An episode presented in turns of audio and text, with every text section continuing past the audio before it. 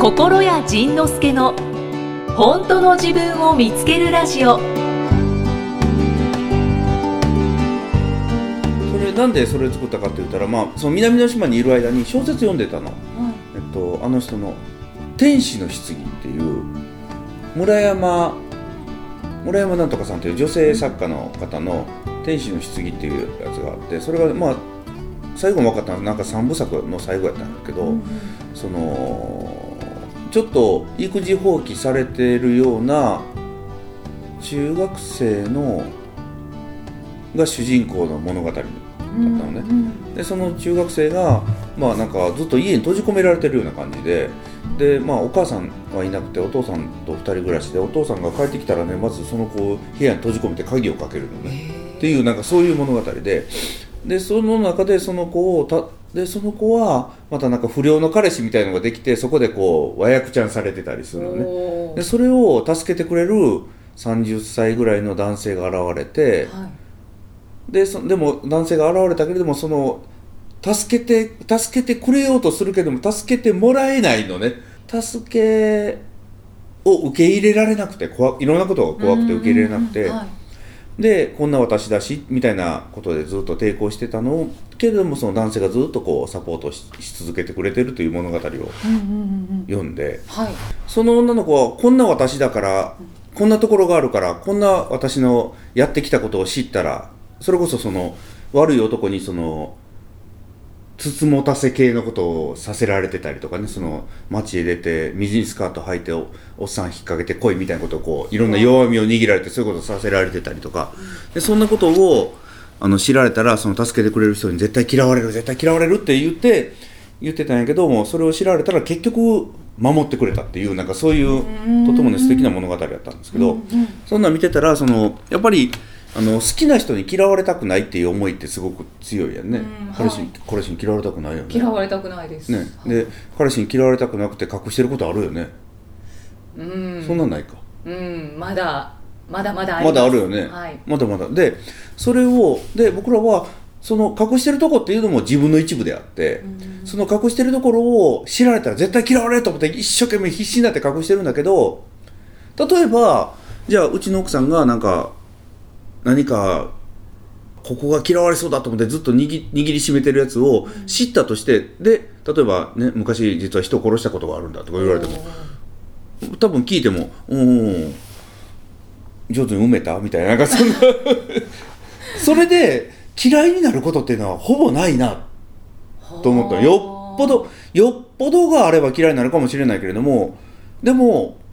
よっぽどがあるからからといって嫌いになるかもしれない嫌いになるかもしれないっていうことはないんだろうなとも思ったのね別にそれを何を聞いても多分もういいよって思うのね。でも人はそんなこと思えずにずっと苦しめ苦しむ許せないとかってこういろんなことをねずっと自分一人でこう妄想の中で苦しんでしまう、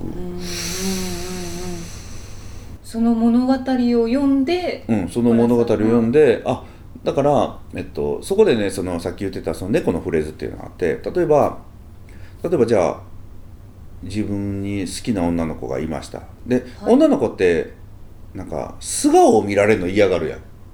素顔すっぴんってことですすか。っぴんすっぴん、はいはいはい寝顔置き顔あー目やについてる、うんうんねいやいやいや。嫌やろ、ででそのこんなきこんな汚い私見ないでみたいな感じにもしなると思うのね、ところが自分なんかペット飼ってる勝ってない。飼ってないはい僕ねずっと猫飼ってたんですけど、猫が可愛い時も可愛いんやけどぶっさいくな顔して寝てる時もあるわけよぶっさいくな顔して寝てるのが可愛いわ けよああ、そうですね。そうそうそうそうだからブサイクだから嫌いなんじゃなくてもう、ね、この猫好きだったらもうどの状態であっても好きなのね、だからあの家の花瓶をパン落とすとかねその障子バリバリにするとか言ってそんな悪ささえもああってもう逆に可愛かったりするわけやから愛しいそうそうそうそうあ今から花瓶落とすとか動画撮るわぐらいの ね勢いなわけやんかだからそんな自分が嫌われてしまうこんなこと知られたら嫌われてしまうっていうところまでもとっても愛おしいんだよっていうそんな歌を作ってみたのよほっこりしそう。かっこいいですよねでえっとそれはもうごめん君がどう思おうが勝手にこっちはどんな君でも好きだからみたいななんかそんなうん歌をねちょっと作ってみたはいもう今の話聞いただけでなんか聞いてみたくなりましたしうんなんか聞いたらちょっとほろりほろりってしそう ほろっとしたしました。嘘ついた 今昨日のなるあほど。のビートルのテーマが嘘だったの今今嘘ついたでもいい歌だ。ほろりはしてないですけど。あほらほらほらいやなんかすごい。あの、あ、初めてだな、こういう感じの歌っていうのびっくりしました。あの、聞いた、一番最初聞いた時。。あそううんうんあそうかあの事前にも送ったしねそうですね。ねへえなんか、びっくりしました。あじゃあこいつもとういう歌も、お作りになるんです。おー心屋さんのまた新たな一面がまあ、どんな歌なのかはそのビートルの DVD の12月の、えーテーマ「嘘というテーマのビートルで歌ってますのでああもう披露したんですもうね披露しましたじゃあまたアルバム CD になってはい、はい、魔法の歌55にぜひ入れたいなと思ってるぜひとも歌でございますでお願いします何の話をしてたかというとはいでそうやって音楽に力を入れて今言ってるのでそしたらその音楽楽曲を作ったりだから作ったり修正したりこういろんなまあ、まあ、時には練習時には練習やって時には練習もするし今はそのギターだけじゃなくてピアノもだから三振沖縄の三振とかだからこの間はこの去年からはその津軽三味線を。本当ですかうん、あのね津軽にいた時にねその多田敦さんというちょっと有名なその三味線を教えるプレイヤーがいてはいその人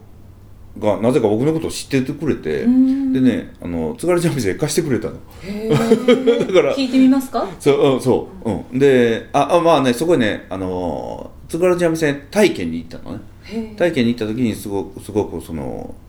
あの仲良くなって、はいであの練習するなら貸してあげるよって貸してくれて。うんでそれもでもそれを会社のオフィスでささすがにバンバンバンってこう言わせないからどうしようかなと思ってて今回のリニューアルをきっかけにはいなんと事務所の中にはい音楽室を作りまししかもなんかガラス張りじゃなかったたですかりでガラス張りなのに防音なんですそうそうそうあでもねあ防音というとこまで防音はできてないんで遮音ぐらいねあ遮音そうそうそうそううんだから中で弾いて普通に、うん、なんか静かに音楽が流れてるなぐらいに聞こえてくるそんな感じだういやいいですねね、今年2018年はビートル以外の仕事をしないとしてるのにはいそんなに大量に莫大なお金をかけてしまって いいんだろうかといいんじゃないですかレコーディングいっぱいしたくなるんじゃないですか、ねでこのポッドキャストを有料にすればそのぐらい稼げるかもしれないじゃあ考えましょう、はい、そんな感じで、もう本は当い、にリニューアルをさせていただきましそうウッディでしかも仁さんがあのいいって言ってた、うんこれ素敵って言ってた、うんあの滝の写真たおお、飾られてますよねそうあのーどなたがシャスタに行ったた時にシャスタアメリカのねシャスタさんに行った時に、えっとまあそれはあ向こうで穴口恵子さんがシャスタさんに、まあ、夏に夏はいつも1ヶ月ぐらい住んでるはい住んでる人がいて、まあ、そこを訪問に遊びに行った時にそこであの日本の知り合いに会わせるわって言って一緒にご飯を食べたのようんうんでで会わせるわって言ってご飯食べたら10年近く前に一度会ったことのあるカップルだったのねへえあカップルの方なんですそうそうそうで写真家さんまあ旦那さんがね写真家さんなんですけどはえいっと森えっとねまあ写真家さんの名前を言うと森藤久志さんっていう人で、うんうんまあまあカップルでヒッキーマッキーっていうそのお二人なんですけどそうで子供ちゃんもねだからずっとねなんか家族で海外を旅したりしてる人たちへでえ面面白いね白いうんでなんかみんなもその家族みんな英語も喋れるしでその人にそのシャスターで写真を撮ってもらったりそれからそ彼自身がカメラマンなんでそのシャスターとかセドナとかなんかその辺のアメリカの風景をいっぱい飾ってるとこ飾撮ってたのね。うんうんで、あのー銀座で個展をやってたのでそれを見に行った時うわすっごいいい写真だと思ってはい物欲しそうに見てたらもらったもらったんで すかであのもうもらってそれをもう事務所に飾ったらもう圧巻のやっぱりあすっすごいわこの写真行き止まりそうっていうその滝えっとまあ自然の滝のね緑の中に落ちてる滝の写真やったけどもう息が止まるかと思うぐらいなんかか絵画みたいでもあるし、うんそでも写写真かこれうはってそいうう、うんうん、感動したね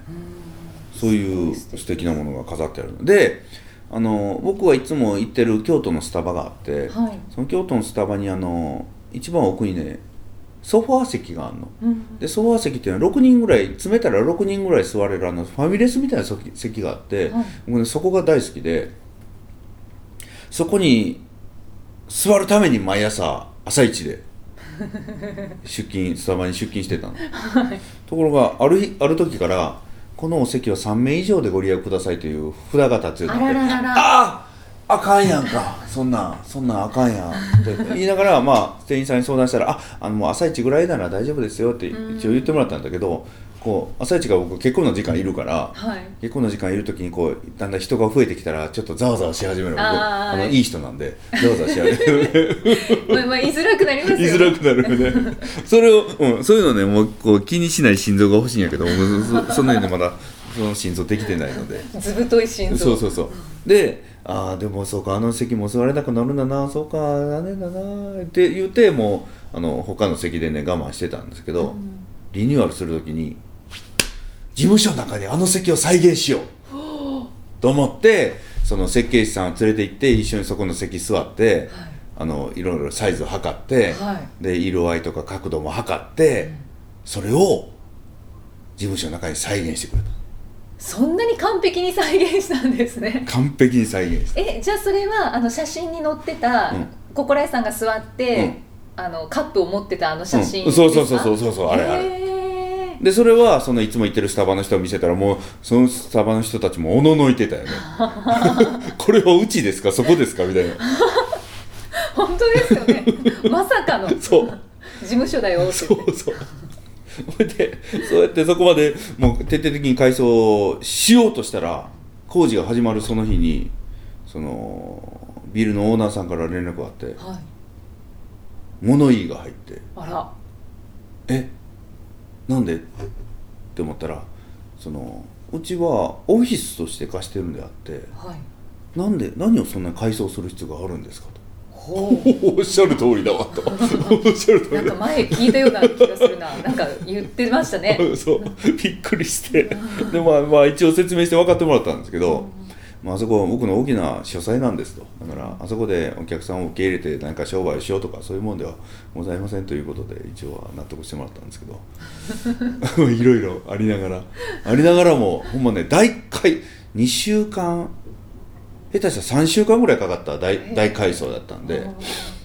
その間リノベーションリノベーションその間はノマドワークをしながらは、あちこちを渡り歩きながらはい、絨毯の柄も素敵でした素敵でしょ、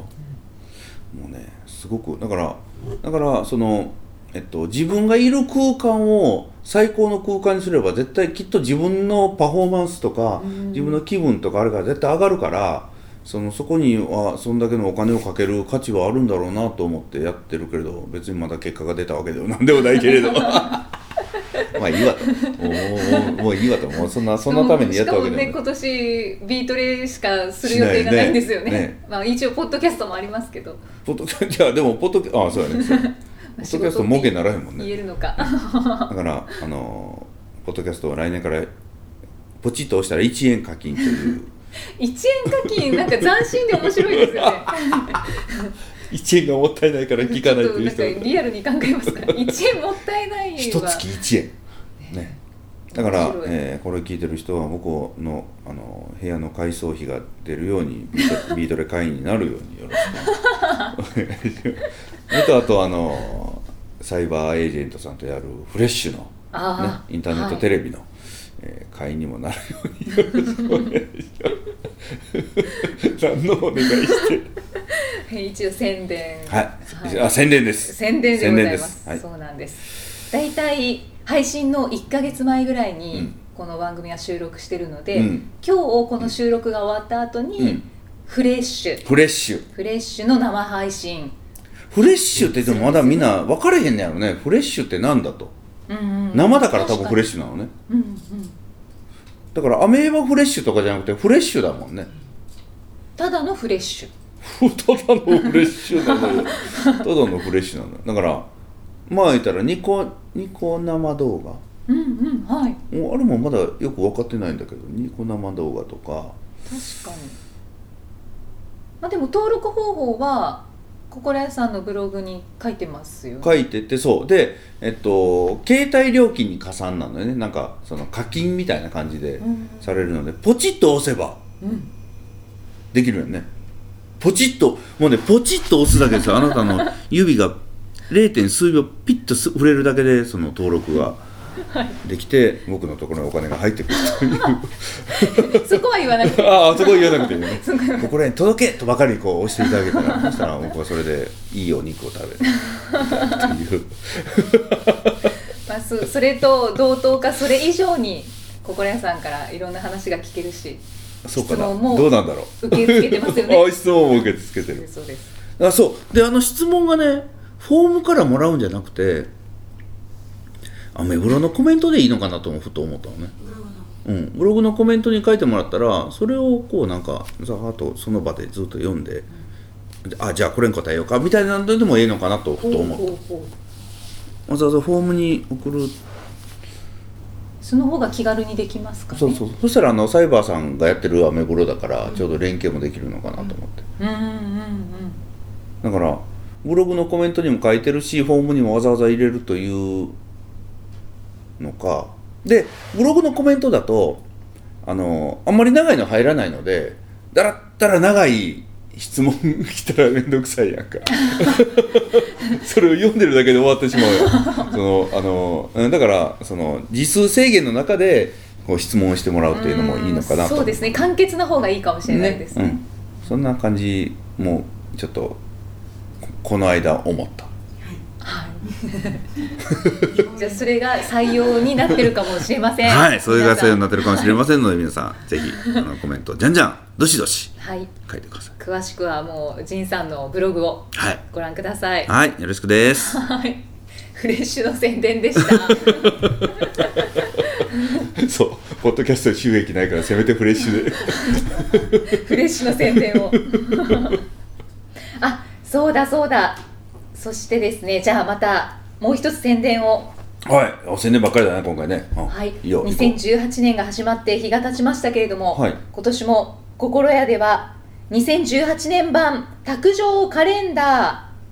ーじゃんお心が楽になる心屋仁之助手帳2018こちらが販売されていますのでぜひ皆さん購入するよ うにまあそれどっちでもいいですいいじゃないですかこれもこれも一応宣伝ですあまあよそうだね私そうはだこれねを見つけた時に絶対買おうと思ってあそうなのありがとうありがとうそう買あいのましたえっと一一月に一個いい言葉がはい書いてあるあるよねじゃあとりあえず1月1月だはいけお伝えしておくと、はいい、つからでも始めよあいつからでも始めよういいこと言うなう、ははい仁さんの字でい、書かれてます、僕僕は毎年書いてます、あのはい毎年10 12ヶ月分と表紙分で13の言葉をその場で覚えつつ13書いてそれで印刷屋さんにパッと送って終わりおーえ表紙表紙がありますか表紙があるの2017年の12月2017年12月っていうやつがあるのあこれが2017年12月そうそうそうだからあじゃあこれそう今今今読んだのは表紙やねいつからでも始めようおおあで2017年12月のカレンダーが載ってるそあうだから2018年の1月はやってみないとわからんことだらけうんうんうんこれが1月です1月 OK?OK? はい You understand? はいえー Yes Yes OK Yes, OK うん 確かに全部英語だ、うん、Yes, OK 英語ができない人そう英語はできない人にいきなり英語で話しかけたらびっくりするよねどうしていいか分からへんよねそうなんか意味も分からず「イエイイエス、エイエイイエエスとオッケーしか言われへんけどねこう道聞かれてもイエスイエスオッケーオッケーオッケーオッケーオッケーオッケーオッケーそうそうゴーストレートそうそうそうそうそうそうなるよね次回はどんな気づきのお話が出てくるのかお楽しみに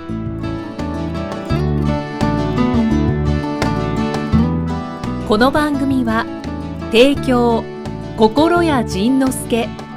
プロデュースキクタスナレーション生きみえでお送りしました。